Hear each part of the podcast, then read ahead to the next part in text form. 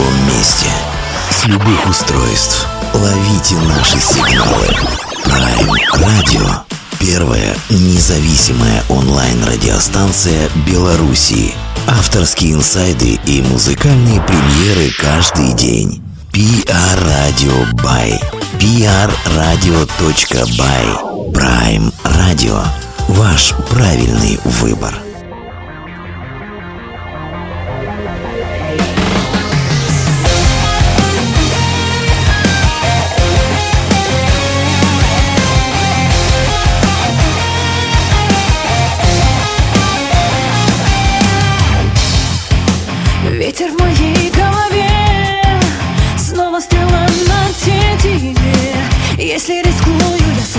Уверенно чувствую себя живей Ты мой заветный приз.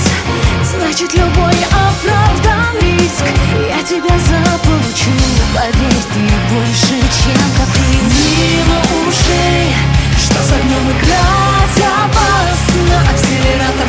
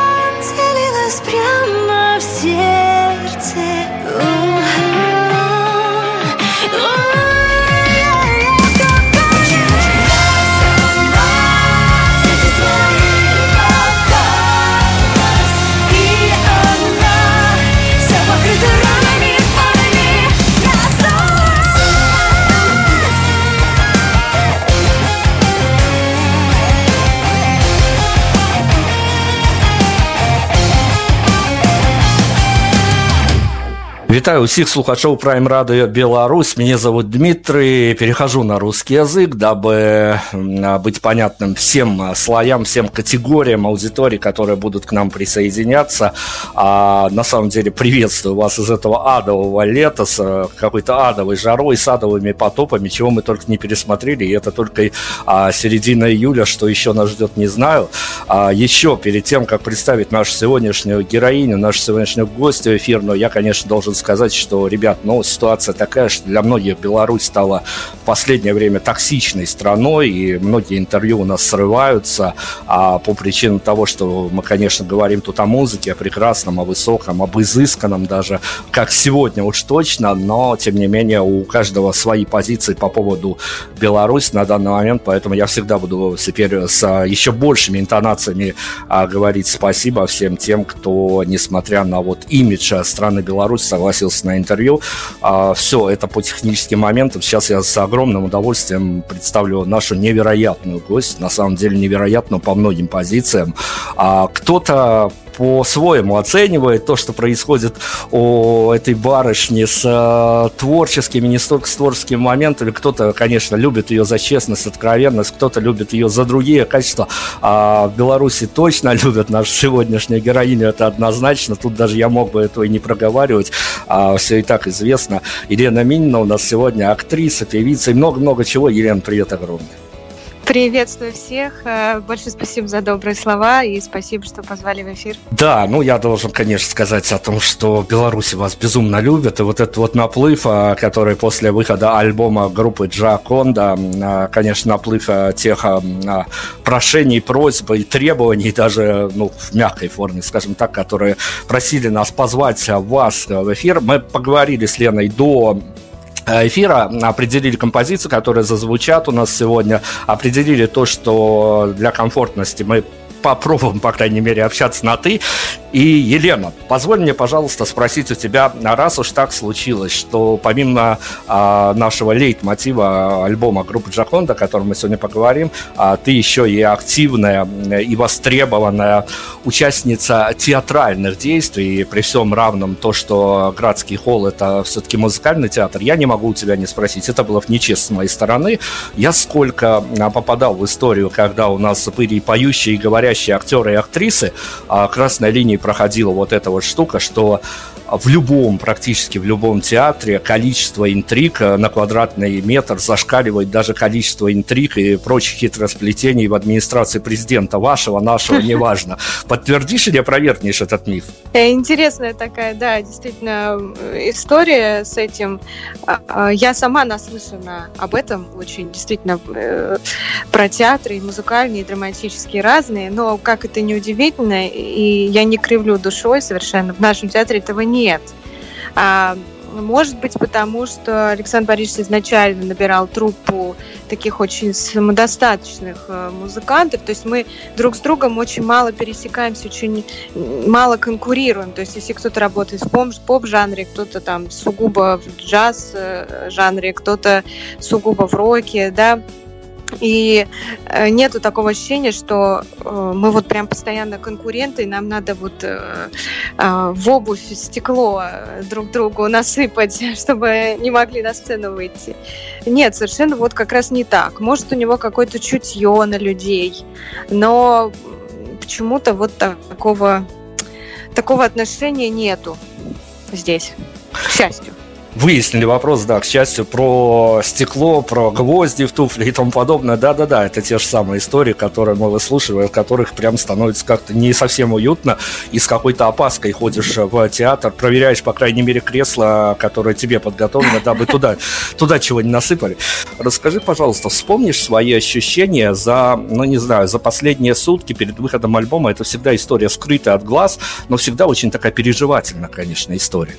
Ну, у нас вот так получилось, что э, где-то не за сутки, наверное, а вот за неделю, когда мы заливали треки там на всякие платформы, вот это нервный момент, когда вот ты э, должен сказать себе, своему перфекционизму, э, хватит, потому что это бесконечно можно улучшать, изменять, что-то добавлять, и тут ты уже себе говоришь, все, я должен остановиться и должен вот залить их уже все на там какой-то дистрибьютор, э, да, платформу, которая потом их расшарит по всем цифровым площадкам. И все, там уже изменить ничего будет невозможно.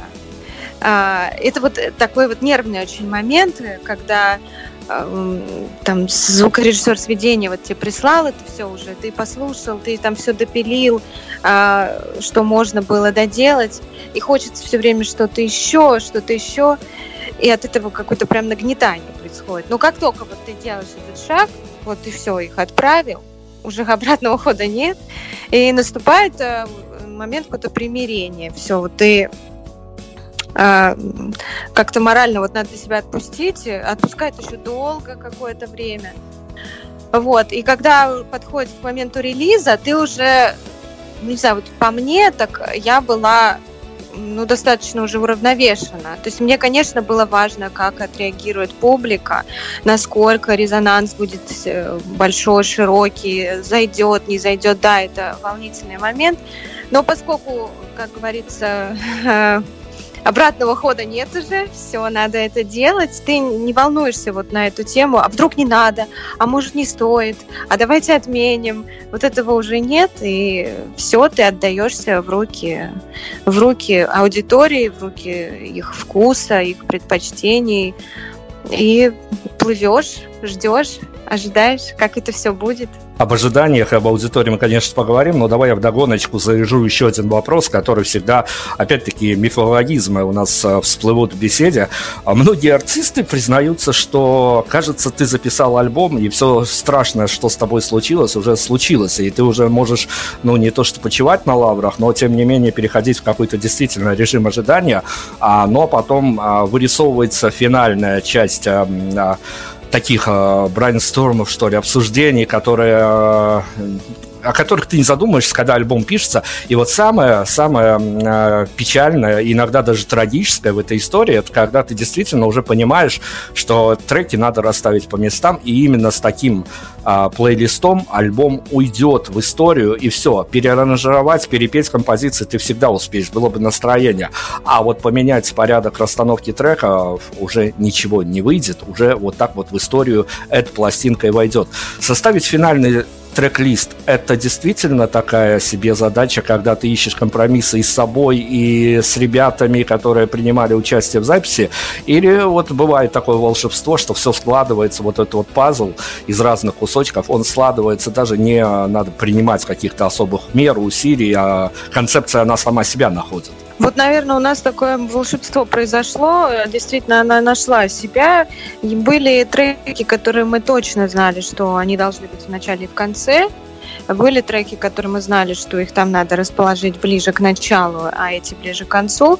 Но поскольку у нас очень довольно-таки в аранжировочном плане за этот год альбом очень видоизменялся, то есть то, что я думала, например, будет э, там ближе к финалу, оно на, наоборот переползло в начало, и потому что мы действительно меняли настрой вообще настрой этих песен и меняли аранжировочные, то есть некоторые, которые должны, должны были быть там такими а, более легкими какими-то такими, они стали наоборот очень мощными.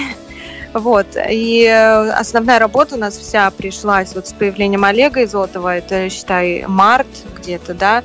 То есть и до этого, например, какие-то треки жили своей жизнью иначе, а потом вот весной они по-другому раскрылись. И поэтому, когда вот мы уже где-то там в мае увидели полную картину, вот как это будет, они взяли и сами грубо говоря, встали в какой-то такой концепт, который, в общем-то, публикой признан достаточно э, убедительным. То есть, например, вот Кирилл Немоляев, он очень переживал, что у меня будет слишком пестро, потому что он знает, что я люблю, увлекаюсь разными направлениями, вот я очень люблю намешивать. И он сначала услышал первую и последнюю композицию, так почему-то получилось. И он очень переживал, что они такие разные. А потом он пришел на предпрослушивание, когда у нас было. Он говорит, ты знаешь, вот абсолютно убедила, потому что это получается какая-то вот история, да, она, они действительно разные, если их слушать по, подряд, первая и последняя, да, но а, если их слушать эм, вот подряд все 10, то разворачивается какая-то даже история э, музыкальная, да, не сюжетная, а именно музыкальная. И я очень рада, что как раз вот по порядку а, я не слышала каких-то вот негативных таких отзывов, что вот надо было по-другому или как-то не убедила. Для исторической верности, конечно, скажу, что это такой большой первый авторский альбом Елены Мининой, и всегда есть а, такая штука, когда ты понимаешь, что это твой первый авторский альбом, и с другой стороны, конечно, музыкантам всем, а, музыкантам, ну, если это не какой-то продуманный коммерческий проект, всем авторам, музыкантам, конечно, а, хочется быть а, некими концептуальными, цельными, со, со своей а, внутренней историей, со своими внутренними месседжами, которые залаживаются в пластинку, но, с другой стороны, в плане первого альбома всегда есть э, и мысль о том, что это может быть вполне себе даже компиляция песен, которые написались и которые сложились. И понятно, что их надо записывать, потому что еще год-два, и а, материал станет неактуальным для самого автора. Мы в какую сторону тут больше уйдем? В концептуальность или в компиляцию? Скорее, на самом деле, в концептуальность, но э, если говорить о каких-то вот э, концептуальных альбомах, там, вот мы пишем на тему природы. Вот весь альбом там на тему природы, взаимодействия природы человека. Или там на тему, э, не знаю, там полета в космос, э, или там первооткрыватели, или что-то еще. У меня концепция тут, скажем, другая получилась. Концепция выбора внутри человека, который, на это не новая тема, конечно, а, но для меня она в первую очередь о чувствах, о выборе между разумом и чувствами, о выборе просто пути того, как действовать, потому что иногда и очень часто, к сожалению, мы сталкиваемся и в личной жизни, и в творческой, и во всякой разной профессиональной с такими ситуациями, когда мы не знаем, как действовать, просто не знаем, вот руки опускаются. И у меня такая ситуация в жизни была, и вот э, это был самый главный толчок, который побудил написать большинство песен этого альбома, поскольку они писались в течение ну, года, то есть за этот год еще происходило несколько каких-то событий, которые подталкивали тоже к подобным каким-то выборам, к подобным размышлениям. И, и получается, что концепция именно вот внутреннего внутренней борьбы какой-то человеческой. То есть она не извне, она такая внутренняя, скажем так. Кто-то может оценить это как компиляцию, потому что, естественно, Тут не только ли, там, выбор в плане там личных каких-то э, ощущений. Тут есть, э, да, и, и темы какие-то более социальные, но это не значит, что вот мы натаскали темы из разных сфер. В общем-то, для меня, для меня лично, как для автора, они все созвучны друг с другом. С этим вопросом мы тоже разобрались. Давай я тогда попрошу тебя прям вот на минутку-другую упасть в некую официальность, полную официозу, чтобы все, ну, понятно, тут мы можем, наверное, застрять а, на, пол, на пол эфира, но тем не менее, а, хотя бы официально назвать состав группы Джаконда мы обязаны, чтобы все персонажи прям были у нас отзеркалены, отсвечены, засвечены для аудитории. С удовольствием, с большим удовольствием а, хочу представить э, нашего гитариста Кирилла Поставнова, а, нашего бас-гитариста Рената Насырова, нашего барабанщика Дениса Кшнясева. Также в записи именно этого альбома принимал участие барабанщик э, Саша Карпухин, записал нам несколько песен. И в качестве даже соавтора и э, соаранжировщика, и гитариста также гостевого а, принял участие Олег Изотов, а, и еще не могу не назвать э, саунд-продюсера, скажем, нашего и аранжировщика э, Александра Мельникова. Он вложил огромный просто вклад а, в это дело, потому что помимо вот э, инструментальной такой составляющей, концепцию разрабатывал, можно сказать, он, концепцию именно саунда. Ну вот, официальную часть мы с вами пролетели. Сейчас улетим на одну из композиций по рекомендации Елены. Она у нас сегодня поработает а в ближайшее время музыкальным редактором, поэтому от меня тут ничего зависеть не будет. А, давай, рекомендуй нам, пожалуйста, на что мы сейчас уйдем. Не объясняя причин, объясняя причины, тут право выбора за тобой полное. Э, давайте послушаем композицию, которая дала название альбому «Каждый охотник желает знать». Ну вот, и название засветили. Елена Минина у нас сегодня мы будем обсуждать, я уже обсуждаем, вернее, альбом группы Джаконда. Слушай музыку, вернемся. Каждый охотник желает знать Каждый невидящий хочет видеть Тот, кто отстал, хочет обогнать А обиженный хочет обидеть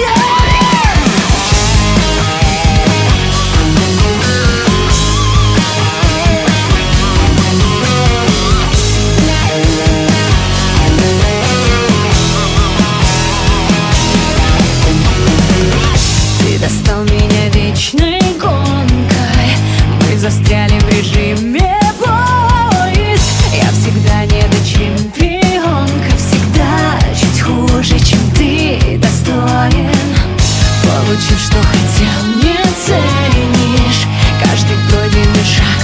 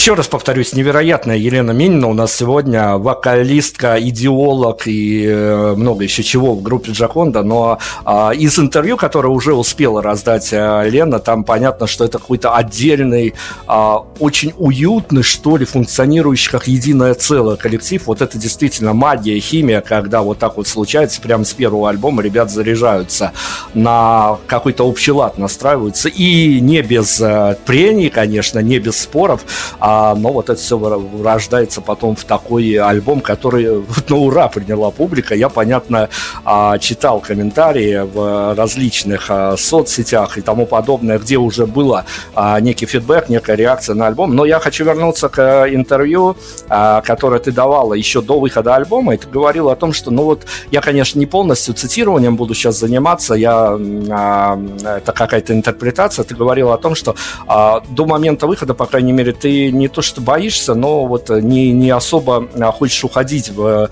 эти прогнозы, как что будет, как, и, как что случится, а, потому что есть момент, конечно, и ожиданий, и ты с одним пассажем выходишь на публику, публика может по понятным причинам принять, не принять, а там могут быть споры, конфликты интересов и тому подобное. Но э, я спросил у тебя, как ты проводила последнее время до выхода альбома. Расскажи, пожалуйста, твое, я не знаю, ну, следующее утро, давай в литературщину упадем, следующее утро после выхода альбома, что с тобой происходило, что изменилось в твоей внутренней вселенной?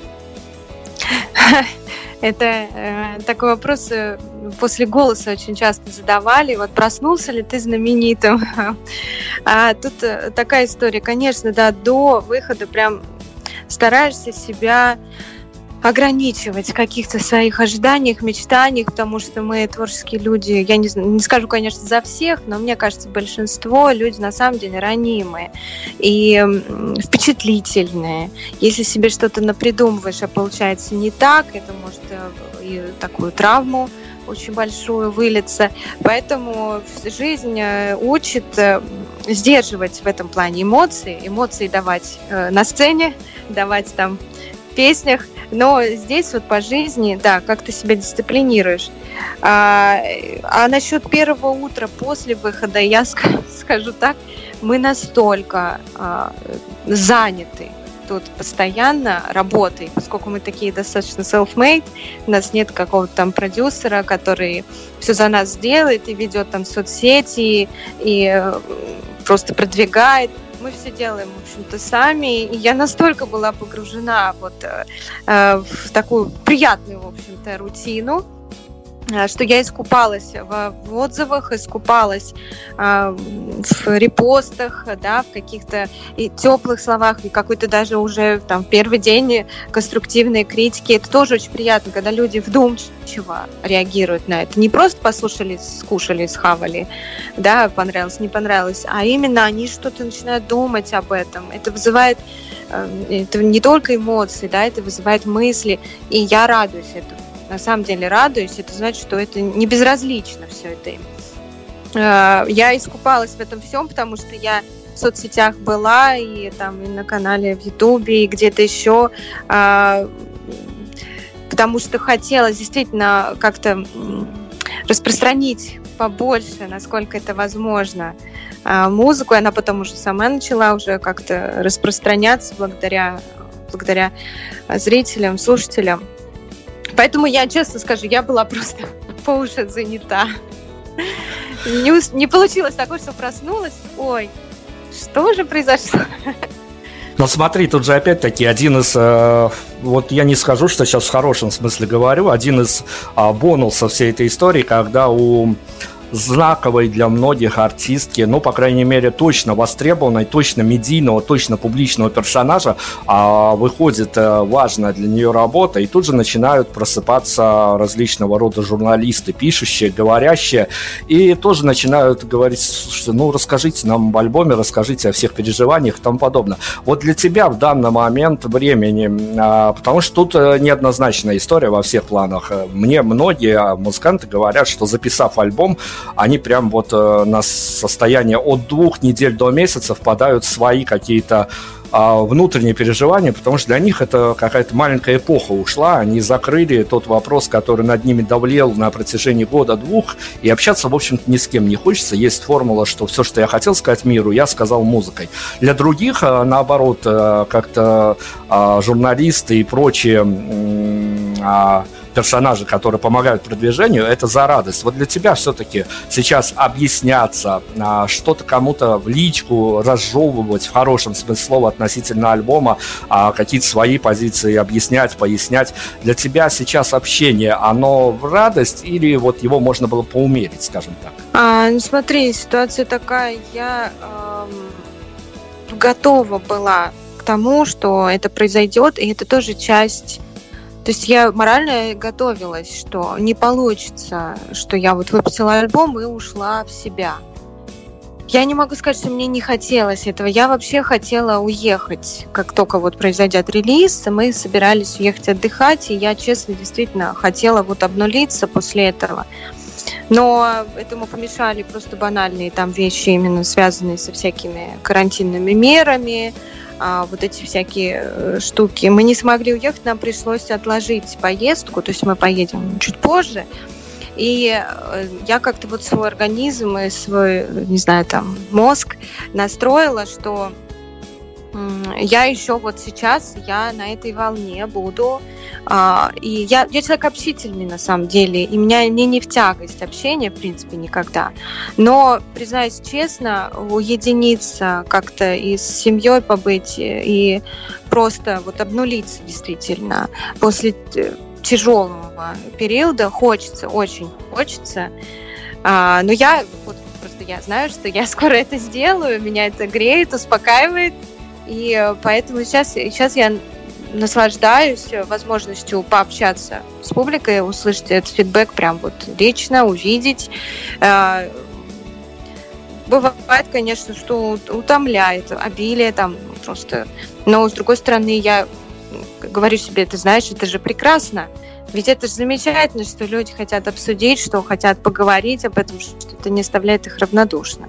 Ну вот пока Елена в таком настроении, журналисты, коллеги мои, набегайте, пока есть возможность пообщаться. А, да, попро- попробуйте успеть все, что называется, пока, пока все так.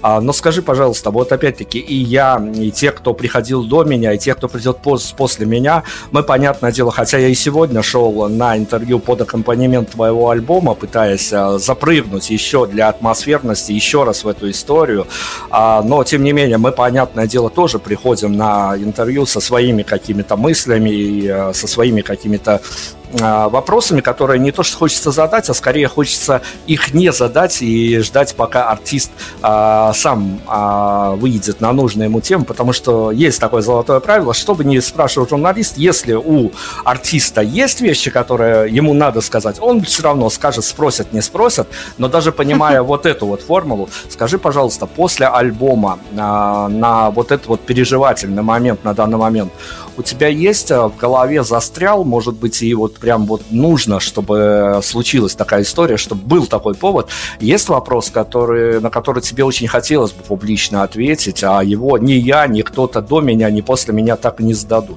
Ой, это интересный вопрос. Да, у меня нет какого-то, поскольку это не бизнес-план, что вот мне нужно донести обязательно какую-то мысль, вот если ее не поняли, я вам скажу ее словами.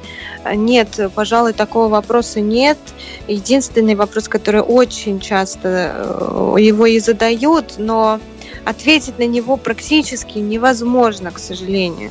Это вопрос о живых выступлениях а, потому что это было нашей целью, и это продолжает быть нашей целью, мы очень этого хотим, но мы попали в такой период сложный, что сейчас очень трудно организовать концерт, который будет вне риска переноса, отмены, э, там чего-то еще. И, естественно, сейчас еще вот эта проблема с тем, что нельзя устраивать концерт с э, фан-зоной и там танцевальным портером, что очень вредит на мой взгляд, восприятию данной музыки. Хотелось бы, конечно, чтобы да, люди кайфанули по полной. А, да и мне так, вообще артисту любому, наверное, с, так, с таким репертуаром комфортнее работать, не в сидящем зале.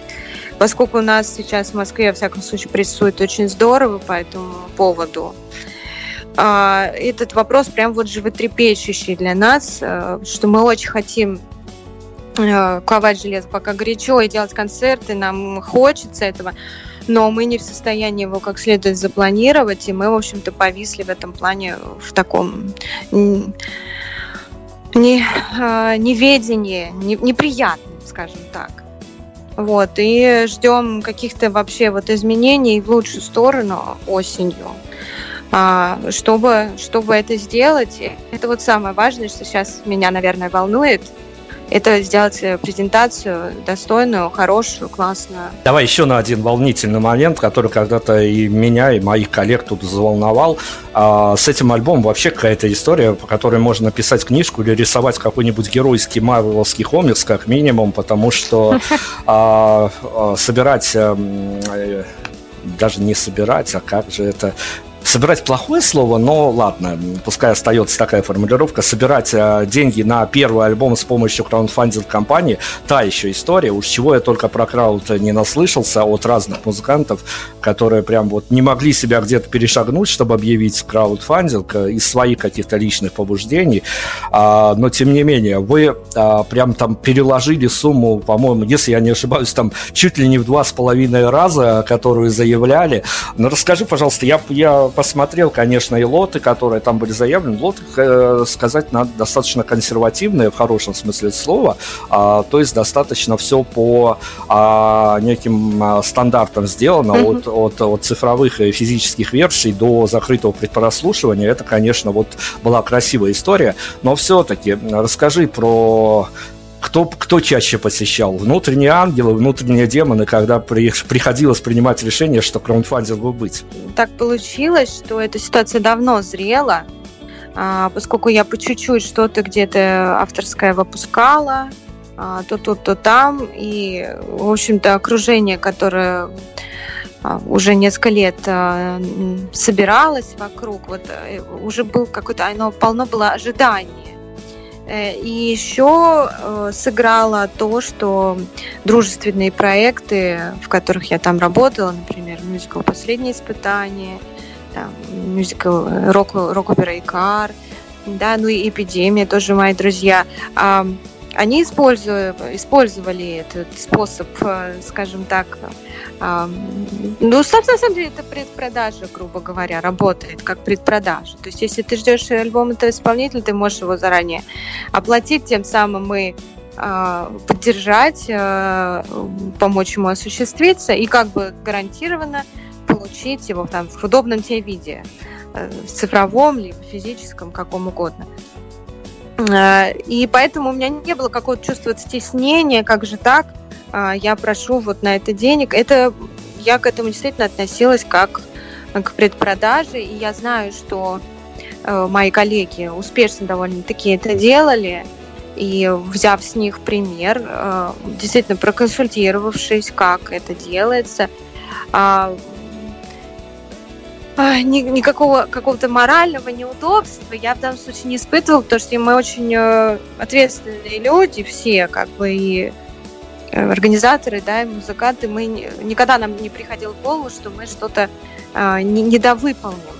Конечно, если кто-то там ждал чего-то иного, получил там чисто стилистически что-то другое, но таких, если честно, мне кажется, из участников крауда, пожалуй, не было, что они следили за тем, как э, и до, что до этого было, да, спето, выпущено, и то, к чему мы стремились и за процессом работы. А, поэтому я не испытывала какого-то морального ужаса перед этим. Относилась действительно как к деловому такому партнерству, деловое партнерство с э, зрителями. И мне кажется, это сейчас очень такая тема хорошая, потому что времена, когда артист был вот за какой-то витриной, где-то он там далеко, мы не можем его э, с ним поговорить, э, только там по телевидению или где-то там.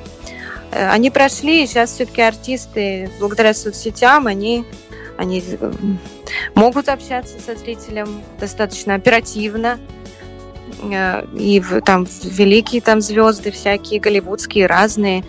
Изменилась эта ситуация, и поэтому ну, надо идти в ногу со временем. Это правда, это чистая правда. Ну, хорошо, но давай я все-таки подниму вопросы с э, каких-то давних своих времен, когда краундфандинг, ну, не то, что только зарождался, а вот он как раз-таки был, наверное, в тренде, и а, группы, которые обладали аудиторией, пусть даже и тысячу человек, не стеснялись пробовать этот инструмент, и вот скажи, пожалуйста, когда ты понимаешь, что процесс запущен, и когда ты понимаешь, что ты а, участников своего краунд-проекта погружаешь в эту реальность создания альбома, как это все а, вот буквально делается, практически даешь им какую-то видимость, не полную, не открытую, но все-таки какую-то видимость, и делаешь их участниками процесса, другая сторона медали. А все-таки, ну вот опять-таки, когда я задавал этот вопрос 3-4 э, года назад, там целая человеческая драма у нас в интервью разыгрывались, все-таки понимая, что э, поклонники твои прям вот не стесняются донатить тебе и поддержать твою работу, тем более это такая нежная первая работа во всех отношениях, а все-таки есть оглядка во время создания, во время уже практически финального, я не знаю, хоть на финальном мастеринге, а есть сознание оглядки на аудиторию, что все-таки нужно соответствовать. Ну, то есть, а не вяжет ли это руки? Тут такая история, тоже думала а, много об этом. А, я вот чувствую себя застрахованной почему-то от этого. И вот вся моя творческая жизнь, она, грубо говоря, это подтверждает, потому что как бы я ни старалась а, погрузиться, себя погрузить в какие-то рамки формата, ожиданий, чего-то еще, мне не получается. Вот, то есть вот от слова да, я стараюсь, то есть, может быть, где-то подспудно там что-то мелькнет, э, не знаю, там какая-то мелочь, но вот прям чтобы потакать или вот, вот от меня ждут вот это, значит, надо сделать это. Наверное, если бы я думала об этом, я бы скопировала просто Nightwish по-русски или там Within Temptation, что очень, мне кажется, маловероятно, потому что по-русски оно совершенно не так работает и, в общем-то, не, не работает вообще практически. А, я бы, наверное, так, может, и сделала, но у меня так не получается, потому что, ну, если ты не делаешь от сердца, не делаешь индивидуально, не, не как бы не демонстрируешь этим то, что у тебя внутри, то я считаю, это не имеет смысла, потому что копий, каверов э, очень много и много хороших, и много убедительных и классных, и это имеет место, и это имеет тоже зрителя, и востребованность, и так далее. Но если ты хочешь делать что-то свое, тогда делай что-то свое. Вот это то, что я могу сказать на эту тему. Хорошо, но вот ты сказала о том, что действительно есть группы, которые можно было взять за референс, за ролевую модель и примерно что-то подобное сделать, понимая, что это точно не провалится, как минимум. Но скажи, пожалуйста, на, где далек от истины, когда а, мы тут у себя в редакции э, рассуждали, не нашли, конечно, ответы, потому что на него, чтобы найти, хотя бы надо быть внутри событий, но буду я далек от истины, если скажу, что вот именно зная, что в Европе есть а, вот проекты группы такого плана, которые собирают большую достаточно аудиторию э, у русских, у белорусов, тут неважно, он, он, он в наших широтах, скажем так. А как тебе кажется, правда ли, вот мы так думали, думали, да ничего не придумали, что называется, правда ли, что действительно, ну, по крайней мере, в русской музыке действительно э, такая история достаточно э, вакантной долго оставалась. И как тебе кажется, действительно, правда ли, что э, ну вот это случилось, и э, действительно могли ожидать такой истории, и такой вот истории именно с э, таким посылом, с таким исполнением, с таким концептом не хватало. А, возможно, э, у меня была, как бы, во-первых, я люблю эти группы и очень их уважаю. А, во-вторых, я, у меня есть опыт работы с группой да, русско-немецкой, когда они меня пригласили, это прям такие коренные европейцы. А, да, это немецкая группа, мы поем там по-английски. А, и поэтому я немножко поварилась и в этом деле, и, и продолжаю вариться. Группа сейчас тоже там готовит третий еще альбом. А, дело в том, что я проанализировав вообще вот эту всю историю, я поняла, что да, в России и там в Беларуси любят эту музыку, многие любят, но в сочетании с русским языком, с русскими темами, которые волнуют российского, там, например, слушателя, а это не будет прям вот, э, работать действительно так, как нужно. А, работать, в смысле, я имею в виду, это не будет трогать вот так. Потому что все-таки менталитет восприятия вообще оно другое у русского человека, да, у славянского, скажем так, и у европейца. А, потому что эта история так сложилась, история музыки так сложилась. А, и поэтому здесь вот копировать это абсолютно бессмысленно. Надо найти свой путь, который будет чем-то перекликаться с этим, потому что мне это близко, невероятно близко. Их э, там симфометал музыка, например, она вы, вырастает из их э, классической европейской музыки, из их э, барочной европейской музыки. Почему они используют много симфонического материала, симфонические оркестры, много записывают там струнных инструментов, их голоса, да, их тесситурные предпочтения, они ближе к классики, да, не к рок-н-роллу, а вот э, к такому направлению больше. Э, в России у нас все по-другому, у нас даже классическая музыка не совсем такая. Она построена на другом, там э, другие способы воздействия, скажем так, на зрителя. И вот э, мне просто безумно интересно было э, выразить себя именно через это, через э, попытку совместить эти вещи – а, не подражая кому-то, а именно вот найти какой-то баланс, найти подход. А, поэтому, конечно, если кто-то говорит, что вот ниша там пустовала, и я там хотела ее занять, это, может, даже неосознанное желание, просто мне это нравится. Но я хочу петь по-русски. Это прям вот э, мое стремление невероятной силы, а, мне нравится английский, мне все очень здорово, но просто если мы переведем, например, английские тексты, они гораздо проще русских. То есть э, то, что мы, тот э, посыл, который мы получаем в английском тексте, чтобы такой же сделать посыл по-русски, надо прямо исхитриться. О разности восприятия мы обязательно поговорим. У меня есть что на эту тему сказать. Но сейчас давай снова уйдем на трек, опять-таки по твоей рекомендации. Давайте послушаем э, трек, который э, полюбился тоже зрителям. В нем принял очень активное участие Олег Изотов, гитарист. Это трек называется «Костры из книг». Да, трек э, с, с такой себе уже под историей, на, на, на него тоже в комментариях везде очень э, яркая реакция была, так что давайте послушаем. Э, каждый, наверное, опять-таки что-то для себя в нем и еще раз откроет или откроет первый раз. Об открытиях тоже поговорим. Елена Минина у нас мы вернемся. Prime Radio. Ваш правильный выбор.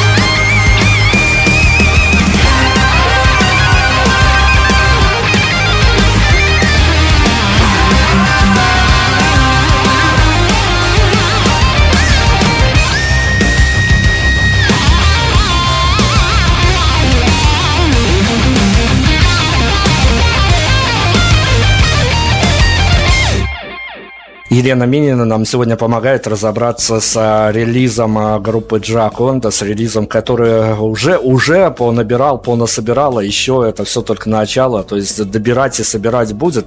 И я, честно говоря, когда мы с Леной обсуждали а, порядок треков, треки, которые у нас сегодня поиграют, мы, конечно, не можем по таймингу прослушать весь альбом, да и думаю, что мы можем дать только какие-то точки входа в эту историю, гораздо интереснее каждому будет в своих декорациях и локациях а, прослушать эту пластинку, дабы все есть на цифре, все есть на цифровых агрегаторах, и везде, где вы любите, везде, где вы привыкли слушать музыку, а, слушайте. Так вот, я немножко впал в ступор, а, относительно а, того листа треков, которые прислала Елена с ее рекомендацией, потому что я вот как раз таки, когда, ну, то ли 26-го, то ли, может быть, день днем позже, раньше, тут не суть, а когда я слушал альбом а, вышедший и смотрел, чтобы нам отстрелить для ротации на радио, я почему-то меня... А, в цикличность включила, конечно, два трека, однозначно которых не оказалось в, в листе Лены, потому что, но я опять-таки, у меня есть оправдание, я слушал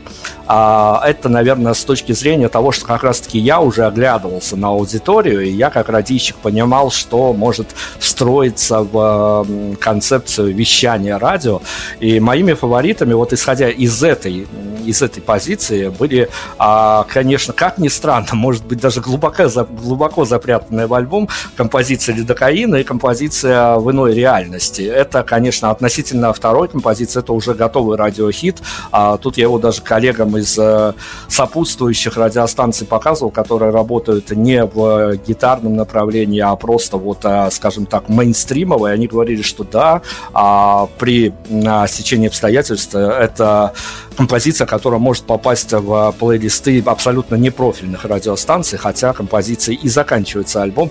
Ну вот давай поговорим, пожалуйста, я зацеплюсь, это, конечно, достаточно пошловатая формулировка, но про иную реальность я и хочу поговорить. Расскажи, пожалуйста, а, как эм, а, различно жанровая, востребованная и актриса, и певица, и чего только с тобой не происходило в твоей пестрой, яркой биографии, а по большому счету, по, не знаю, может быть, не столько творчески, сколько по-человечески, но не исходя из каких-то бытовых моментов, а исходя из как раз-таки моментов, а, связанных с творчеством, тебя по большому счету еще чем-то можно удивить? Я вообще такой человек, который а, удивить меня очень просто. Как это не, необычно, но прям я любитель э, повосхищаться, что-то меня действительно может... Я, такого не знала, я интересуюсь столькими какими-то вещами, читаю много, смотрю всего разного, и может, я просто такой позитивный какой-то человек, не, не циничный, и меня по-детски можно удивить очень многим. Но про удивительный момент давайте тогда поговорим. Тут, понятно, может быть разная степень удивляемости и, может быть, даже, опять-таки, разное восприятие того, вот, э, что-то можно выловить э, в фидбэках, приходящих тебе на альбом, такое, что аж сердечко защемит, а чему-то можно удивиться, потому что а, вот это вот точно не закладывалось в альбом, а там это все нашли, раскопали. А, все-таки, а, не знаю, даже не буду спрашивать про процентное соотношение, про какие-то конкретные, а, но отслеживая фидбэки на альбом, который прилетали к тебе, а, по большому счету, а случались моменты, которые тебя просто вот заставляли на секунду замереть и попробовать понять, а как же так, вот, вот это вот даже, даже для меня, повидавшей многое, казалось бы неожиданно. Да, наверное, может быть, вот один момент только помню, когда я привыкла уже, что, например, ВКонтакте аудитория это максимально вдумчивая такая аудитория, которые прям они досконально текст прослушают, его там э, обдумают э, и выдадут мысль, вот, а у меня было вот так, вот да, это мне родственно такое там ощущение, а у меня вот так. И я привыкла, что ВКонтакте это плацдарм для таких больших, длинных отзывов, разбора по косточкам. И, в общем, к этому я вполне привыкла. И, конечно, там случаются тоже газусные моменты, когда действительно находят то, чего там точно нет. Но вот недавно я читала отзыв, когда человек как раз вот в лидокаине, который ты э, назвал, э, посчитал текст абсолютно а, каким-то, как-то так он выразился, бессмысленным, да. И именно та рифма, которая там дает основной, собственно говоря, посыл э, к чувству, человек вот посчитал ее бан... не то что банальной, а вот прям детсадовской какой-то. То есть он не, он не понял просто смысла вообще, в принципе, ее. Даже не то, что смысл слов трактовал неверно. Вот, и я подумала, что это вообще никому в голову прийти точно не сможет. Но все-таки пришло.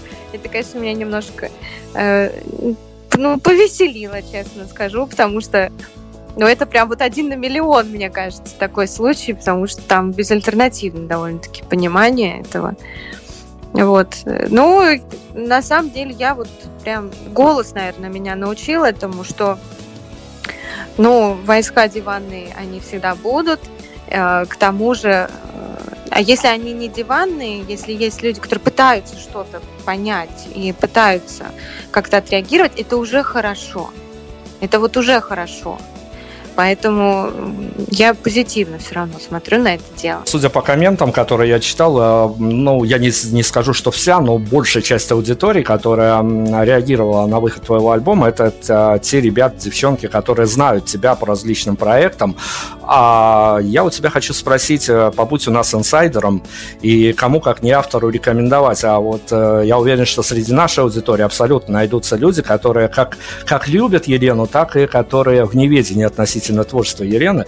И вот э, э, тем людям, которые не будут с каких-то э, позиций того, что они знают тебя по прошлым проектам, а просто вот чистого листа будут слушать твой альбом, э, от физических каких-то вещей, э, я когда спрашиваю, когда мы презентуем тот или иной альбом, тут чего только не насоветуют, от алкоголя до хороших наушников, тут э, спектр очень большой, от физических вещей до каких-то морально-этических чувств, эмоций, чем ты, как автор, посоветуешь запастись людям, которые будут слушать твой альбом в первый раз? Ты, ты знаешь, я самонадеянно, самонадеянно полагаю, что ничего специально делать вот для прослушивания не нужно что там нужно. Вообще, я как эстет скажу, конечно, лучше всего прослушать на какой-нибудь хорошей аппаратуре. Например, вот мне безумно нравится, как в машине получается. Вот. Поэтому в машине прям самое оно. И там тем более есть такие песни, которые именно о, о движении каком-либо. А, поэтому вот так, конечно, будет прикольно послушать в машине. А так э, нет какого-то там особого э, подготовки, что вот надо именно в полнолуние, э, в темную там темный вечер дождливый сесть. В данном случае тут разные какие-то настроения представлены, которые вот там сегодня в солнечный день там тебе не зайдет песня Лидокаина, а в тот же день, через два часа, когда ты будешь а, в каком-нибудь помещении а, уединенном, там наедине со своими какими-то размышлениями, он тебе зайдет. А, и поскольку он весь а, пронизан раз, разнообразными такими острыми эмоциями, Э, наверное, просто надо быть ну, открытым этому всему. Если ты просто потребитель, который хочет получить а, какой-то бравурный трек для похода, поездки там в метро, на работу, даже если ты просто потребитель, я думаю, что все равно можно будет найти то, что э, будет созвучно. Давай мы на очень сложную тему попытаемся зайти, очень сложную как в обсуждении, так и в ну, некой ответственности, что ли. А, в общем, я попытаюсь сформулировать. Опять-таки, тут есть а, откуда ноги растут у этой истории. А, ты многую, большую часть, вернее, своего творческого времени проводишь ну, с той же группой «Эпидемия», с, в общем-то, с представителями а, ну, что называется, вот этой вот тяжеловесной музыки, в российской итерации которой к ней очень а, много претензий, вот и к той же эпидемии, и рядом где-то прогуливается группа Ария, и еже с ним, и еже с ним. Там, в общем-то, можно разбиваться а, на имена, но если а, есть претензии к этому всему, то это претензии, конечно, к какой-то вот а, литературщине пафосности и патетики, которая прям сквозит из творчества такого рода групп, и понятно, что это находит э, своих слушателей, свою аудиторию. Понятно, что не на злобу дня и то хорошо. Но все-таки, опять-таки, тут э, некие штришки находятся общие. И если откатиться сейчас к композиции «Демоны» в твоем же альбоме, вот этот вот, когда автор начинает рассуждать об устройстве мира, о праве выбора, о своей, своей роли в мире, насколько э, сложно держать себя в рамках и не скатиться совсем в какую-то дикую патетику и не скатиться в какое-то морализаторство? А, интересный вопрос. Вообще у вас интересные очень вопросы. А, насчет не скатиться вот в героику всякую такую, я хотя ее очень уважаю, сама обожаю там фэнтези и все прочее. А, я даже если попыт, вот пытаюсь а, писать что-то такого плана, то есть по литературным произведениям или что-то еще, а, прям не идет, потому что я лучше всего выражаю то, что прочувствовала сама. То есть вот если я прочувствовала какую-то боль, разлуку, не знаю, муки выбора, а, что-то еще, и об этом я могу искренне написать все там в рамках своих способностей, конечно, а, но тем не менее я чувствую себя вправе об этом говорить, и я знаю досконально каждый поворот вот этой какой-нибудь истории, и мне легче ее таким образом музыкально и поэтически описать. Поэтому там говорят о тех же демонах. Это э, я говорю об этом без закоса, там, да, э, в тему какого-нибудь э, там последнего испытания или каких-то таких вот выборов, которые ча- э, часто тоже используются в литературе еще где-то. Это вот реально как я вижу процесс жизненный. То есть вот если это, э, грубо говоря, это я, например, эту песню писала о своем близком знакомом, который сам, грубо говоря, сам себя обманывает и не видит каких-то вещей, которые вот, очевидные а, человеку со стороны. И э, такое вот у меня представление об этой песне, что бы я ему сказала. А, может быть, вы подумаете, что я так пафосно общаюсь в жизни. Может быть, конечно, менее поэтическими словами, но я бы ему сказала те же самые вещи. Это даже не о выборе между черным и белым, это о том, что это как эффект бабочки. Ты делаешь какое-то правильное, на твой взгляд, сейчас решение, а оно может оказаться неправильным для кого-то другого. И это наша жизнь вот такая, пафосная или не пафосная, но вот оно вот так. Просто в песне, конечно, мы бытовухой прям говорить не можем, это все-таки должно запоминаться и быть а, литературным, э, интересным, каким-то цеплючим, чтобы это цеплялось за ухо. Это а... чистая правда, но давай тогда еще о жизненных процессах я хочу спросить. Вот смотри, когда а, ты интервьюируешь подающего надежды молодого музыканта, актера, писателя, ну там все, наверное, предельно просто. Ты спрашиваешь о том, что может сломать э, вот только начинающего, но безумно талантливого человека, и в первую же очередь прям вот э, можно не гадать, э, сразу получишь ответ невостребованность. Но это дело понятно, невостребованность, она и в творческом, и в личном плане вещь такая очень травматическая. Но если на твоем примере а, востребованная артистка, многожанровая артистка, которая может позволить себе все и немножко больше. Но э, если я тебя спрошу, а что может э, сломать именно не в бытовых каких-то моментах, обстоятельства, там вот э, что-то а, в личной не складывается, допустим, и это коррелируется с налаживает какой-то отпечаток на творчество, если просто откреститься от бытовых моментов, что может сломать востребованного артиста в творческом плане? Можно ли стать заложником имиджа и понять, понять, что а, год от года ты выходишь и делаешь примерно одно и то же, тебе хочется экспериментов, а ты понимаешь, что эксперименты могут завести тебя вплоть до забвения или еще в какую-то ненужную сторону. Ну вот э, с таких позиций может ли что-то сломать э, востребованного артиста? Наверное, может сломать, действительно. Оно все-таки артисты, которые, которым повезло в жизни, скажем так, творить именно в том жанре, в том там стиле, который он хочет. И при этом как бы не класть зубы на полку. А, мне вот повезло, слава богу, благодаря там, например, Александру Борисовичу Градскому, да, я работаю в театре, и благодаря тому, что каким-то чудесным абсолютно образом сформировалась уже аудитория, которая готова пойти там на концерт, послушать то, что я хочу сказать, да. То есть я не являюсь а, артистом, который работает на кого-то, и он вынужден что-то делать, что там сегодня ему нравится, а завтра ему станет стыдно за это. Слава богу, вот я прям, наверное, каждый день благодарю а, небеса за то, что так и не случилось. И, наверное, даже если мне предложат там вот огромные деньги, скажут, окей, мы сейчас вот берем тебя под ключ э, и будем тебя продюсировать, но ты должна будешь там покрасить в другой цвет, тут подложим, тут утянем, э, музыку переделаем, от тебя останется там 0,1%. Но будут деньги. Я, пожалуй, не соглашусь на это дело. Потому что вот как раз такие вещи, они ведут к сломам.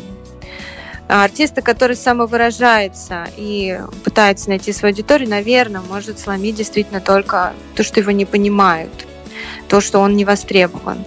А так, то есть если ты пишешь действительно музыку какую-то сложную, не, не совсем там однозначную, но ты должен быть морально готов, что ты не будешь там собирать Уэмбли. И если человека ломает то, что я не собираю Уэмбли, при том, что я пишу какой-нибудь джаз-фьюжн со сложными гармониями, это странно. А,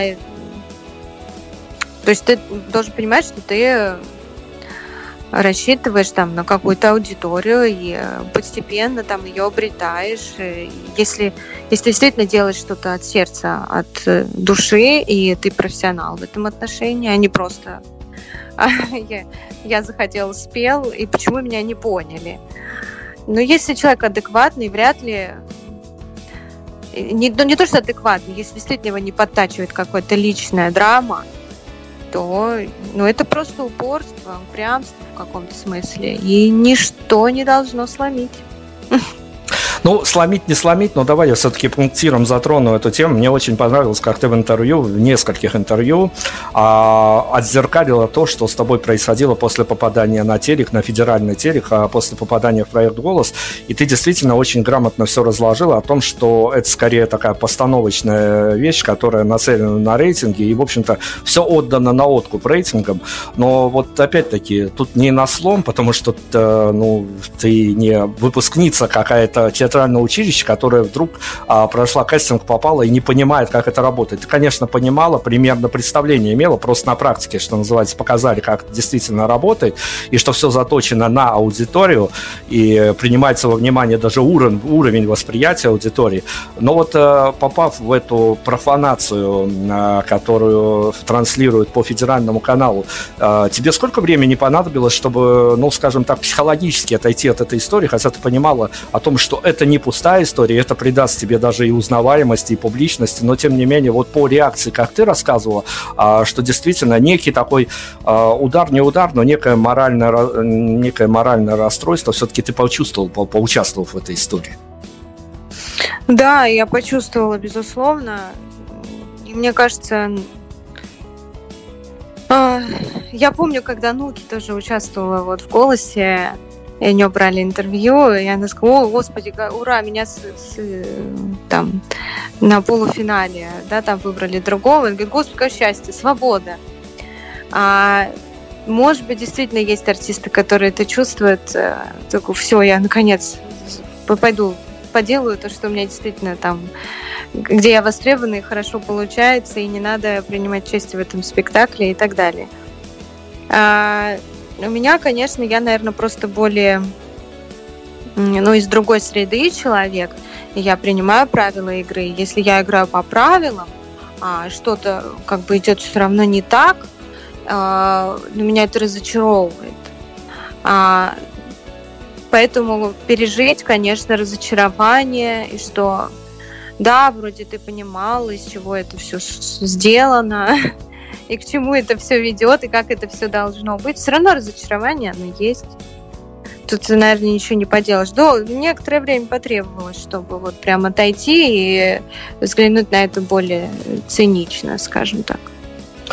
Давай еще об одном конфликте интересов. Я у тебя очень хочу спросить. Мне кажется, ты точно найдешь э, достаточно правильную формулировку всей этой истории. А, опять-таки, многие тебя, особенно после выпуска альбома, те, кто его послушают, неважно, были не с тобой знакомы, до этого не знакомы, они именно по а, материалу, по вот концепции, по подаче, по тем месседжам, которые расшифруют, они о тебе а, свое мнение, кто-то, кто знал раньше, может быть, даже изменит, а кто-то, ну, просто просто составит о тебе свое мнение. И вот, э, опять-таки, если тут конфликт интересов, когда тебя с э, подачи творческой единицы воспринимают а, для себя ментально близкой, может быть, какие-то даже внутренние споры у людей с тобой виртуальные а, есть на ту или иную тему, а потом ты появляешься в, неважно, в радио, в телеэфирах как спикер, скажи, пожалуйста, появление тебя как спикера может э, некую разрушить ауру, которая навеяна именно твоим творческим посылом? А, ты знаешь, наверное, очень много изменил прошлый год, а, когда все были только в виртуальном мире находились, и все, даже те, кто были исключительно музыкантами, вынуждены были стать спикерами. И я, на самом деле, освоила для себя совершенно новую область. Это стримы. И э, благодаря вот таким вот каким-то еще соприкосновением с аудиторией, может быть, даже если был какой-то образ такой немножко за витриной, он уже окончательно в прошлом году а, сошел на нет, потому что, ну вот я живая, я точно так же живу, как и все остальные, и разговариваю, и объясняю, и там и веду уроки, и веду стримы. А, с одной стороны, мне нравится история, когда вот артист все-таки это добавляет ему ответственности, когда он немножко такой недосягаемый, вот, э, чтобы каждое слово, которое он говорит, ловилось большим там вниманием. Ну, вот как мы, мы с тобой говорили, что вот раньше так было. И, соответственно, артист нес большую ответственность. Вот он скажет одно слово, а оно раз, разбухнет, да, а, до невероятных размеров, ему придаст огромный вес и так далее. Сейчас все так много говорят, и действительно в роли спикеров выступают и объясняют то, что и так понятно. А, конечно, с одной стороны, может быть, и а, нравилась мне эта история, что я была где-то там далеко. А с другой стороны, я еще раз повторю, я человек действительно общительный, и мне это не в тягость, и мне, мне приятно это. Я очень хорошо прям вот вспомнил те золотые времена, когда лейблы рулили на музыкальной индустрии. И во времена моего нахождения на одном из лейблов нам на всех а, собраниях, всех совещаниях говорили, ребят, вы должны разбиться во что хотите, но вы должны как можно длиннее увеличить аудиторию, а, дистанцию между аудиторией и артистом, чтобы артист не стал чем-то привычным, а был а, явлением выпадающим из привычной матрицы, чтобы к нему стремились, к нему прислушивать. Но времена действительно немножко поменялись менялись. И хорошо это или плохо, наверное, тоже время рассудит. Но вот смотри, я хочу тебе... Я, наверное, один из немногих журналистов, который в силу геолокации имеет право спрашивать э, этот вопрос. Объясню почему. Потому что а, альбом твой писался в немирное время. Вот попали мы в эту историю. Уже второй год с этой историей никак э, расквитаться не можем. А локдаун и пандемия а в Беларуси не было ни, ни разу локдауна. Ни в первую, ни во вторую, ни в третью, ни в четвертую волну не было. То есть э, когда а, все страны закрывались, когда всех садили под замок на самоизоляцию как угодно, а, Беларуси гуляли, грустно улыбались друг другу и не знали, что будут делать дальше.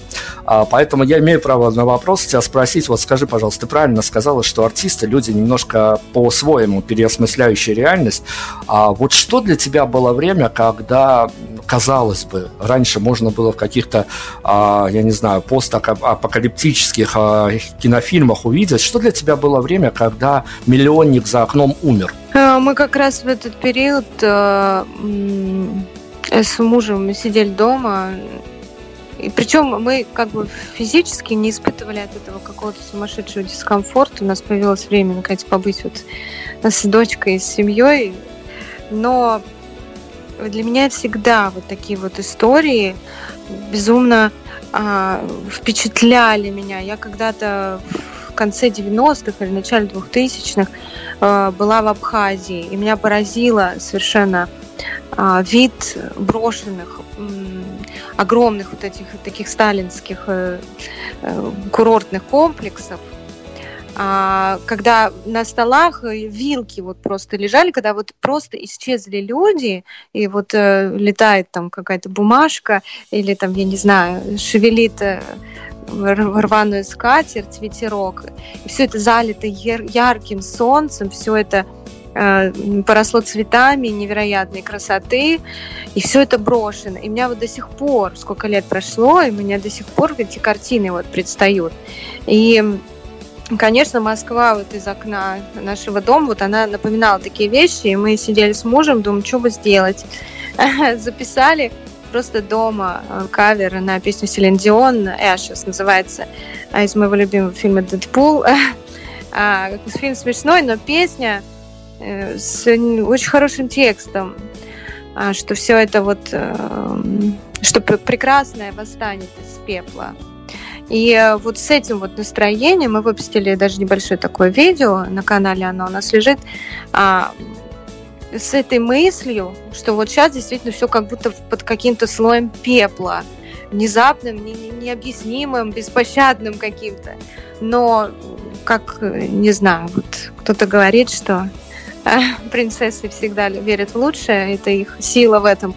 Не знаю, я вот почему-то все время с этой мыслью, что прекрасное – оно есть, и оно восстанет, и просто нужно ждать, нужно не, не опускать рук, нужно что-то делать. Вот такие у меня были мысли за все это время. А про переворот творческий, потому что мы, когда, находясь как бы в параллельной вселенной, в той самой не локдаунной Беларуси, мы продолжали брать интервью у ваших российских, московских, питерских екатеринбургских музыкантов. А, они, вот правда, там была такая история, которую, ну, вот никогда, наверное, больше не встретишь, потому что у каждого, на каждого вся эта локдаунная история различная ну, психологическое впечатление, ладно, но кто-то еще умудрился вдруг стать, э, прям кто-то почувствовал себя миссионером и начал там выкладывать какие-то э, богоспасаемые поддерживающие песни каждое утро, устраивать такой марафон. Кто-то начал давать домашние концерты в тапочках на кухне, в тапочках, собачках такие вот, которые нивелировали имидж артиста. На это было смешно и страшно смотреть одновременно. А, скажи, пожалуйста, ну вот это понятно, это может быть рефлекторное, но накатывало что-то, либо не накатывало. Как ты себя себя чувствовала как творческая единица? Было ли желание что-то делать или наоборот что-то не делать, поддерживать аудиторию, а, наоборот собирать а, реакции, как вы там, ребята, ничего а, не говоря в ответ, опять-таки без морализаторства, а, как на творческую единицу на тебя вот эта вся история, в которую мы грохнулись а, полгода, не понимая до этого, что такое вообще в теории даже может быть. Как на тебя все это произвело, как на творческую единицу впечатление? Конечно, хотелось что-то делать. Ну, я вообще такой человек, который сидеть без дела не может совсем. А, и просто, опять же, вот так сложилось, не знаю, что там ведет а, меня по жизни, но вот так сложилось, что еще до того, как в Москве объявили вот полный такой локдаун, полную самоизоляцию, а, зрители, слушатели давно, уже несколько месяцев, требовали стрим. И мы сначала с мужем еще до всякого локдауна тут вот с работы из театра провели самый первый. И мы думали об этом, ну вот, ну надо, ну надо, вот они так просили, и как-то, ну надо. И после этого почему-то мы так э, зверски втянулись в это дело, что мы на самом деле этим только и занимались. Мы готовили, я учила песни постоянно, каждый день новые какие-то песни. Столько всего нового узнала по разным вообще жанрам и конкретно профильно по, там, по, по той нише, в которой я там собиралась творить. А, то есть, на самом деле, я не испытала какого-то прям вот ужаса. Наверное, благодаря, благодаря тому, что все-таки мы работаем в театре, и театр оказывал все-таки поддержку, естественно, артистам, и не было вот этого ужаса, что вот нечего кушать.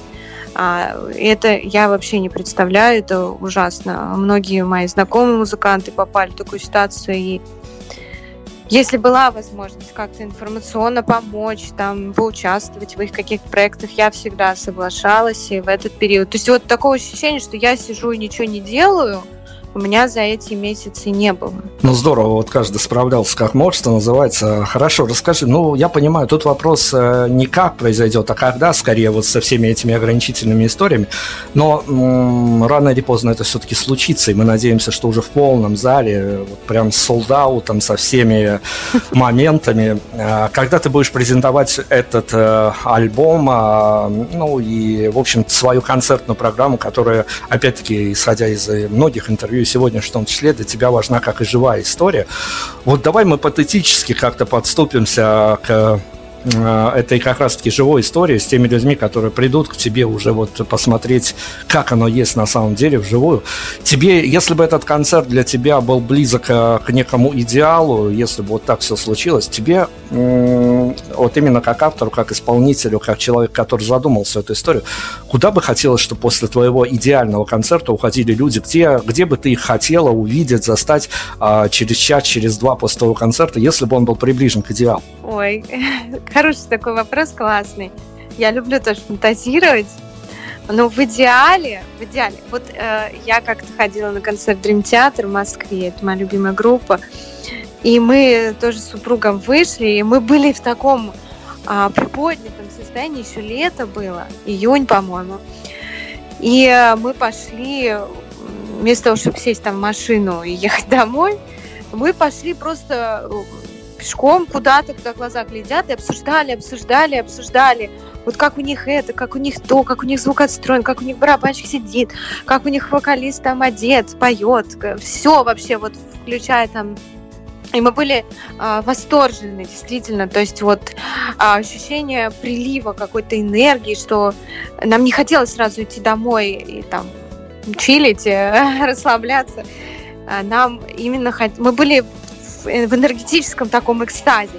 Вот, наверное, это идеально состояние, которое мне хотелось бы создать. Красивая история, действительно, это хорошо, когда даже не столь важно, куда идут, главное, как идут, и э, даже можно привлекать внимание, повышая тональность голоса, потому что, ну, для, ради этого, наверное, и случаются те выходы на концерты, те выходы на постановки и тому подобное. Но это э, вот такая наша с тобой позиция. Скажи, пожалуйста, тут я опять-таки буду уже э, просто э, спрашивающим, потому что я не понимаю, вернее, я могу представить представить на основе слов других, а людей, которые мне рассказывали, артистов эту историю. Но скажи, пожалуйста, вот относительно понятно, что событие релиза нового альбома, нового сингла, а, даже, может быть, а, какая-то событие и подготовка медийная в том числе, когда ты генерируешь посты, связанные с выходом альбома, все это событие а, важное для музыканта, они трудные и важные вместе с тем. Но если я какое-то обширное слово сейчас употреблю, а, положась на форму, формулу, что в каждой истории должно быть место празднику.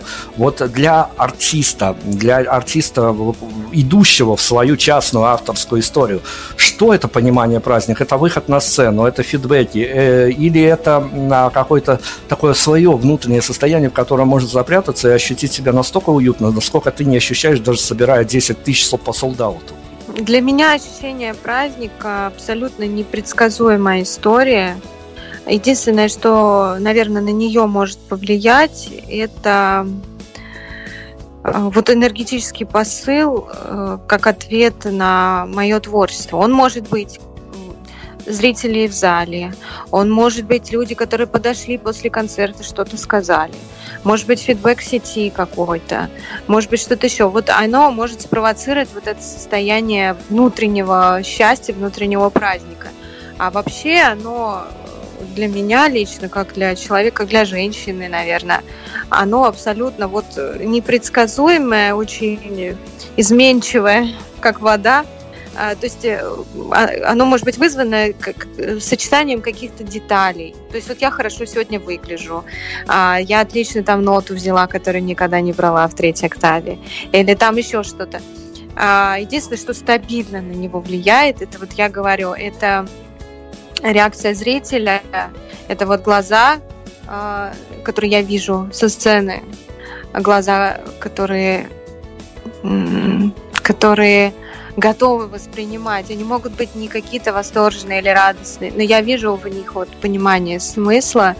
А, и я безумно счастлива, что вот моя аудитория, она обладает этими глазами Вот я никогда пустого взгляда не видела. Ну, вот такая, наверное, наша сегодняшняя героиня, которая живет, в общем-то, в ожидании праздника постоянно. Это вот такая, такой действительно режим ожидания. Хорошо, мы должны будем э, финалить э, всю нашу историю. Расскажи, пожалуйста, э, опять-таки, сославшись на интервью, которое я готовюсь к нашему интервью, смотрел, слушал, э, ты с какой-то такой небывалой нежностью говоришь о том моменте, когда тебе пришлось выступать еще и автором в текстовом плане, и вот э, как-то на фоне того, что вот железобетонно, может быть, как раз-таки с позиции того, что там находится и верное плечо, и верная рука, железобетонно можно воспринимать так, как ты говоришь о музыке в альбоме, и немножко с нежностью говоришь, э, с какой стеснительностью даже говоришь о текстовой составляющей. А если бы я тебя э, попросил вспомнить момент, а может быть его вспоминать не надо, сейчас ты прям вот на раз, два, три нам ответишь, а, именно в плане текстовом. А, случалась с тобой история, когда а, ну вот что-то что-то вышло из-под пера, скажем так, то, что ты от себя даже не ожидала. Вот ты сидишь, перечитываешь, и тут вау, неужели это я? Во-первых, я хочу тебя поблагодарить за невероятную внимательность. Ты действительно прав. Что касается музыки, я прям вот стою на всех возможных ногах, потому что я с трех лет занимаюсь музыкой, и это просто, ну, это мое дыхание. А вот э, действительно, что касается текстов, э, пишу я их недавно. Точнее как, я писала их и в подростковом возрасте, но поскольку это было невероятно редко, а, я только сейчас поняла, почему. А поэтому я себя чувствую здесь не как э, какой-то вот полноправный, так вот я имею вот право, тут у меня два литературных образования, филфак, там все. Вот я себя не чувствую какой-то ну, настолько уверенной, хотя я, естественно, себе говорю, что ну ты автор, автор-песенник, я там не претендую на то, что я а, поэт или писатель или там публицист или кто-то еще, да, все-таки к песенному автору немножко и требования другие, и а, ну, ощущать он, скорее всего, должен себя иначе. А, почему я только сейчас поняла, в связи с чем это было редко. Потому что я действительно могу написать только о том, что я пережила. Вот в подростковом возрасте у меня были переживания там относительно чего-то, там, семьи, предположим. И у меня есть песня старая, престарая, которую я написала там лет в 14, и там действительно мой текст. Э, и сейчас я ее слушаю, думаю, неужели я могла это написать такое? А, там такие трогательные слова, а, потому что я писала о собственном папе. И вот я это знала, я эту ситуацию знала, я прям знала, как он садится на край моей кровати каждый вечер. Я э, досконально могла вот это все представить себе, и, и слова выходят сами тогда по себе. Не надо ничего выдумывать, прям рожать. Это само получается.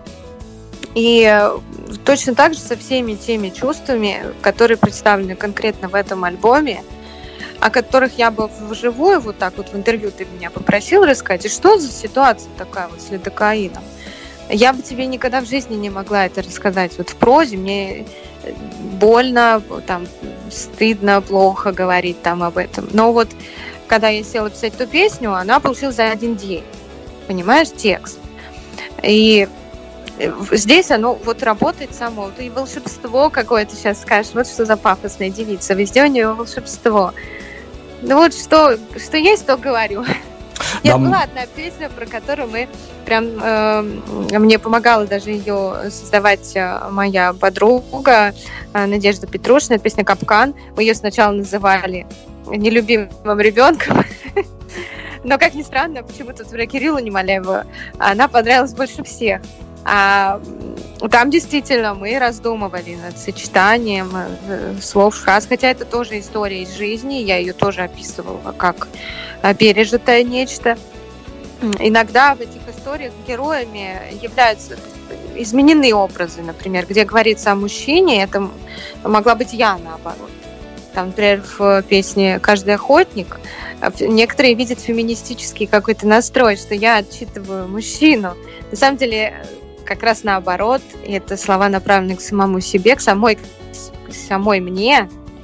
А, а, то есть вот, но тем не менее, независимо от э, а, расположение, так сказать, героев, полов, э, это все вещи, которые вот пережиты. И именно поэтому все слова рождаются легко. Здорово. Я сейчас э, должен, наверное, уже по таймингу попросить у тебя финальные титры к нашему сегодняшнему интервью. Э, жутко не хочется это делать, но куда уж денешься. Единственная надежда на то, что Елена даст нам инфоповоды, а и еще и еще звать ее к себе на интервью выпуском альбома, да неважно какими выпусками, а главное находиться, что называется, действительно в инфоповестке. И расскажи, пожалуйста, вот сейчас как раз-таки история к финалу о том, что мы пережили, вот эту всю пандемийность, э, все эти ограничения, которые с ума сводят и обывателей, и рестораторов, и тому подобных, как тебе кажется, по большому счету, вот не, не, не прогноза, конечно, но вот с каких-то твоих сегодняшних позиций, а что будет дальше, о вакцинации, о котиках, собачках, о чем угодно, расскажи нам, пожалуйста, вот о чем еще я не доспросил, а ты не дорассказала. А что будет дальше? У меня вот это... Я мечусь из крайности в крайность в этом отношении, потому что я любитель еще всяких антиутопий в плане э, смотреть фильмы, сериалы, читать книги на эту тему. И иногда мне начинает казаться, что кто-то это тоже все посмотрел и воплощает в жизнь. И тогда мне становится очень страшно и прям как-то не по себе. И начинаешь думать, э, вообще, что же будет, ты в какую-то черную дыру смотришь и не знаешь, что дальше. А, но потом во мне, э, видимо, диснеевская составляющая начинает играть. И я думаю, ну подождите, но все не так плохо. А, в любой реальности все будет хорошо, и э, прекрасное все-таки восстанет из пепла. Поэтому вот я периодически мечусь то от одной, то к другой. Помогает в этом плане наличие рядом э, здорового цинизма от моего супруга. Потому что он как ни в ту крайность никогда его не бросает, так и не в эту. И когда рядом такое плечо, вот я всем желаю, на самом деле, такое плечо рядом иметь, э, которое, если человек такой склонный э, к крайностям, постоянно какой-то волнительный человек, нерв, вот он просто выручает так, такой рядом э, близкий. Вот, поэтому я, если вот желать что-то зрителям, слушателям, вот желаю, наверное, иметь такого человека рядом, найти его и беречь. Это очень важно, это действительно очень важно, но еще относительно антиутопии, я своими глазами несколько раз видел людей, которые утверждают, что мы то ли уже в Пелевинской какой-то, то ли в Сорокинской а, анти, антивселенной обитаем, поэтому а, тут действительно можно поверить во все, что угодно, пометуя о событиях последних двух лет. А, Елена, мы э, от э, всех ваших белорусских, я возьмусь озвучить, наверное, их пожелания, желаем, конечно, вам огромной удачи, огромной а, вот этой вот а, навала просто публики, которого, может быть, вы от него сами когда-то попытаетесь убежать, потому что, ну, уже все, вот, вот уже невозможно. Вот он уже прибывает и прибывает. Убежать в смысле на какое-то короткое время, потом вернуться, увидеть, что аудитория еще раз в 10 подросла. А вам спасибо действительно за альбом, который для вас очень важен, но он оказался важен и для ваших слушателей, и для а, тех, кто его ждал, и для тех, кто его представлял как-то и получил. Одним словом, мы вам желаем, наверное, только удачи и везения, потому что, ну, все остальное у вас уже есть. Дайте нам финальный трек. Спасибо вам огромное за интервью, прекрасную беседу и за такие добрые слова. А насчет финального трека, ты, пожалуй, меня соблазнил. И э, не знаю, так заканчивается интервью, что хочется чего-то позитивного. И давайте сыграем песню в иной реальности. Вот, вот она, журналистский крючок, заброшенный в середине интервью, всплыл в его финале. Елена Минина у нас сегодня с удовольствием я поставлю эту композицию в эфир, потому что она действительно вот такой а, готовый радиохит, и причем а, не какая-то песня-пустышка, а песня, несмотря на то, что и мотивчик заедливый, и ты его потом намурлыкиваешь даже на ночь грядущую, но а, песня о том, вот прям задумайтесь, это, это действительно важные вещи, важное восприятие вещей и очень правильное восприятие. Лена, спасибо огромное берегите себя. А, спасибо еще раз за то, что нашли время. И спасибо за то, что нашли время для Беларуси. Это нам тоже очень важно. Надеемся, до следующих встреч. Спасибо, счастливо. Всем удачи, музыка. Финальный трек у нас сегодня Елена Минна, группа Джаконда. Не болейте, берегите себя. Всем пока.